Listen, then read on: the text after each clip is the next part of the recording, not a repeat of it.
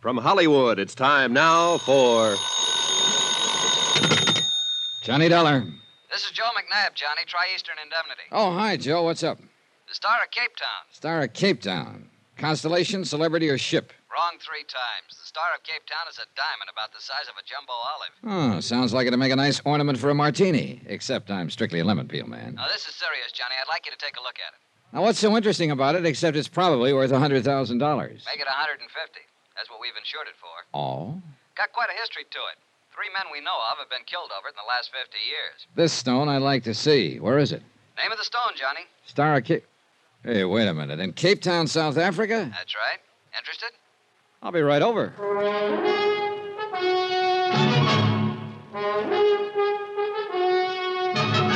Tonight and every weekday night, Bob Bailey in the transcribed adventures of the man with the action packed expense account, America's fabulous freelance insurance investigator. Yours truly, Johnny Dollar.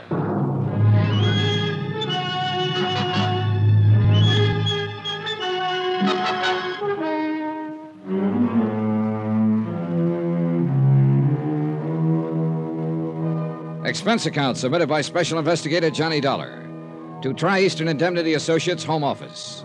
Following is an accounting of expenses incurred during my investigation of the Star of Cape Town matter. Expense account item one, $1.50 cab fare for my apartment at the office of Tri Eastern Indemnity Associates. Joe McNabb was waiting for me. Sit down, Johnny. Thanks. So, what about the Star of Cape Town? Sounds interesting. You're interested. We're worried. What about? Ever hear of Andrew Lanning Forbes III? Forbes, Forbes. Seems to me I've seen his picture in the papers a couple of times. International playboy type, isn't he? That's the one. He owns the Star of Cape Town now, inherited the stone after the recent death of his aunt. So? Johnny, like I told you, we've got that diamond insured for 150,000 bucks. But Forbes treats it like it was a 10 cent store hunk of costume jewelry. What do you mean?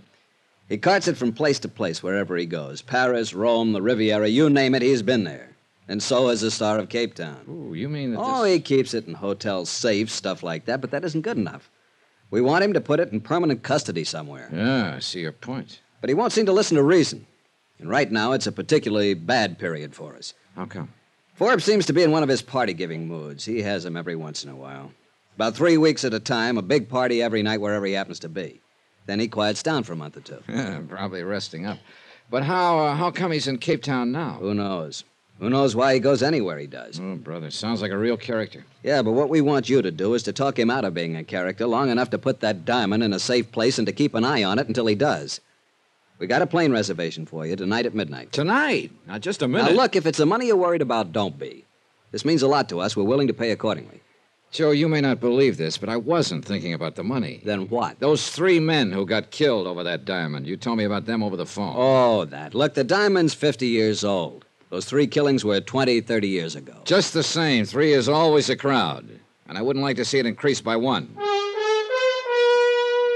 Expense account item two, three sixty cab fare to my apartment to pack and then to the airport, where Joe McNabb met me and told me three tired jokes in two minutes in a very subtle attempt to keep my mind off the three dead men as he gently steered me to the plane.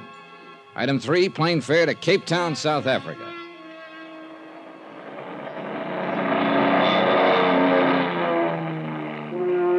The plane came in over Cape Town in the early afternoon. Off to one side toward the famous Devil's Peak, and down below, the bay glittered like. Yeah, it looked like everything was trying to remind me of that diamond. As if I could forget a stone worthy of 150,000 in the lives of three people. Item five, cab fare to the residence of Andrew Lanning Forbes III. He'd rented a mansion on the side of a hill. I was ushered onto a terrace overlooking the city and the bay. Forbes was waiting for me with a drink in his hand. He was a thin faced, elegant, tired looking character whose deep tan didn't hide the lines on his face. He could have been anywhere from 35 to 50. May I have you a drink, Dollar? Well, uh, a little early in the afternoon, isn't Oh, is it? It might cool you off. it? Okay, thanks. Say, it's uh, quite a place you have up here. Eh, it's adequate. You seem amused. Well, there must be 15, 16 rooms at least. Roughly?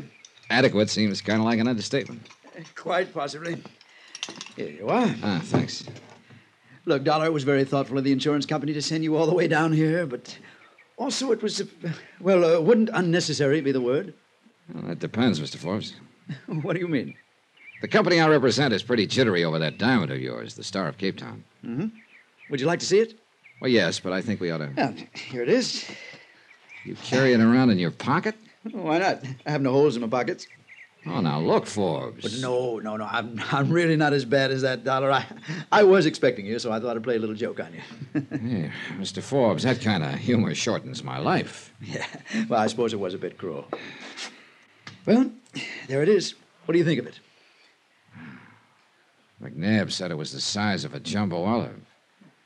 Looks more like a golf ball to me. Quite vulgar, isn't it? Oh, what a cutting job they did on it. Phew, beautiful. Now, there must be a thousand facets. Yeah. All of them glittering, all of them cold, all of them surfers. Rather like life, don't you think? Um, look, Mr. Forbes, if you don't mind, let's skip the philosophy for a minute and talk about the diamond. Oh, of course. You're still concerned about his safety. Well, perhaps this will reassure you. Will you come with me? Sure. This way. I have a very efficient wall safe in my bedroom. In here. So, you see, I do take precautions. Here we are.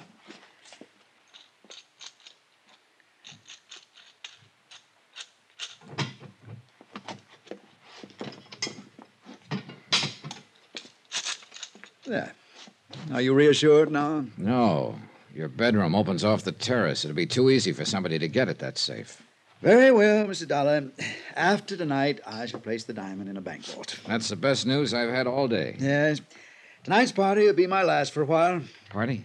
For Agatha. Who's Agatha? Oh, she's my elder sister. She's on a world tour arriving here in Cape Town later this afternoon. I'm going to surprise her. Hey, wait a minute. You came all the way here to Cape Town to throw a surprise party for your sister? Well, I wasn't doing anything else at the moment. Why not? Well, I can think of a couple of reasons, but uh, they probably wouldn't sound convincing to you. Probably not. Although they probably would sound convincing to Agatha. Oh? Yeah, she and I are quite different. Half the time she worries about me, and the other, other half the time she disapproves of me. She considers it quite beneath the dignity of the Forbes name for me to go popping around from place to place like this. I see. Uh, she's quite devoted to the cause of the Forbes name. To make sure it keeps standing for, well, whatever it's supposed to stand for. I was never quite sure myself. So you're giving her a surprise party tonight. Will she like the idea? Probably not. That's what makes it fun. Oh, by the way, would you like to come? Well, under the circumstances, I think I'd better. I, um, I wonder if I could have a guest list. A guest list? Oh, good heavens. You mean you don't have one? Well, of course not. I just invite people here and there and wait to see who turns up. Then you don't have any idea who all's coming? Absolutely not. Donna, that's the only thing that makes these parties worthwhile. Oh, great. A character with a quaint habit of carrying his diamond in his pocket, throwing a party where he didn't know who was coming. This was a situation not calculated to help my peace of mind, believe me. Forbes had his driver take me back to town. I stopped along the way at police headquarters and talked to Lieutenant Van Tyle, who agreed to furnish a man to help me keep an eye on the party. Expense account item six, cab fare back out to Forbes' house that evening for the party. I thought I was getting there early, but there were already quite a few people about. A stocky bartender shoved a drink in my hand as I walked in, and I took a look around. Quite a brawl. Then I spotted a girl with honey colored hair and a green dress that matched her eyes. Well, it was as good a place to start as any. Hi. Hi. My name's Johnny. I know. Oh. I'm Sheila. You a friend of Forbes? My, you are new around here, aren't you? What do you mean? You'll find me at most of Andy's parties. He arranges my transportation. Let's see. Do you? What's your excuse for being here in this gay, mad throng? You an old friend, too? Uh, matter of fact, no. I just met him this afternoon, and he invited me to come. That's par for the course. Ah, here you are. Oh, Forbes. I'm glad you two have gotten acquainted. Enjoying yourself, Sheila? Delirious. Oh, isn't she wonderful, Johnny? She's always so gracefully bored. You see, Johnny, I perform quite a useful function around here. I'm always good for laughs. Yeah. Well, um, is your sister enjoying the party, Forbes? Agatha? Why, of course not. Haven't you met her yet, John? No, no, I haven't. Oh, she's over by the window. The thin, aristocratic, tired looking lady. Oh, yeah. Yeah, I see what you mean. Well, that's her look of disdain. She thoroughly disapproves of this whole party and of me, of course. and of me. Come along, Johnny. I'd like you to meet Agatha. Oh, oh, you're taking a chance. She'd probably disapprove of me, too. Oh, no, no. You look like the respectable type. Thanks, I guess. She thoroughly approved. I, oh, I, I seem to have another guest arriving. Would you two excuse me? I, I'll introduce you to Agatha later, Johnny. Yeah, sure. The perfect host, when he wants to be. Oh. Who's the new arrival? Her name is Helen. Andy met her a day or two ago. Well, I'll say this for her. Yes. Isn't she? Sorry. Don't be. I'm used to it. You know something, Sheila? I don't get you. Oh, I'm not so hard to figure out, Johnny. I think you are. You don't like these parties any more than Agatha. Oh, now watch it, Johnny. You start comparing me to her, and she's going to disapprove of you. Okay, but I still don't get it. You don't like the parties or Forbes' other friends, yet you keep. Tagging along. Yeah, I've got a perfect attendance record. Why? Well, I guess there's one obvious reason, but that would sound real corny. Maybe not. So let's just say that after you've been riding the merry-go-round long enough, standing on solid ground doesn't seem normal. Oh. Well, maybe if you keep riding that merry-go-round, you'll grab the brass ring someday. Don't bet on it. Sheila drifted over to the bar, where she sat quietly drinking the rest of the evening. I somehow felt sorry for her, but I knew she'd bought her own ticket to the merry-go-round, at least for the first ride. I looked over at Forbes and started sweating. He was showing the diamond off to the party. But before I could get to him, Agatha did. She must have told him, in dignified but firm tones, to put the ice on ice. He laughed and took it back to his room, so I relaxed. The party dragged on. Agatha managed to look frigidly pained the rest of the evening, but Forbes was obviously enjoying himself with Helen. They danced, then went out on the terrace. Sheila turned her back and concentrated on her drink. Finally, I went over to the bar. Sorry, Johnny. Looks like the bartender's gone home. And that's probably a good idea. Good night. She headed carefully for the door and went out. Then I realized I hadn't seen Forbes for 10 or 15 minutes. I went out on the terrace. Nobody in sight. I walked to Forbes' bedroom door.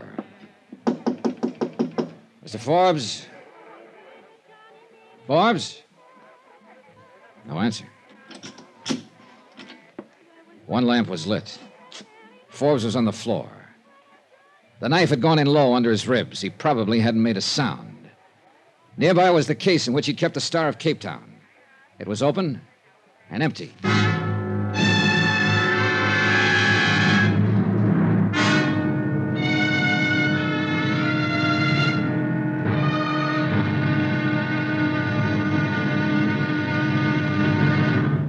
Now, here's our star to tell you about tomorrow's intriguing episode of this week's story. Tomorrow, a girl who is exciting, beautiful, and deadly.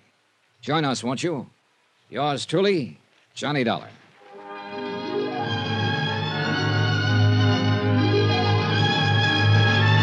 Yours truly, Johnny Dollar, starring Bob Bailey, is transcribed in Hollywood. Written by Robert Reith, it is produced and directed by Jack Johnstone. Be sure to join us tomorrow night, same time and station, for the next exciting episode of Yours truly, Johnny Dollar. Roy Rowan speaking.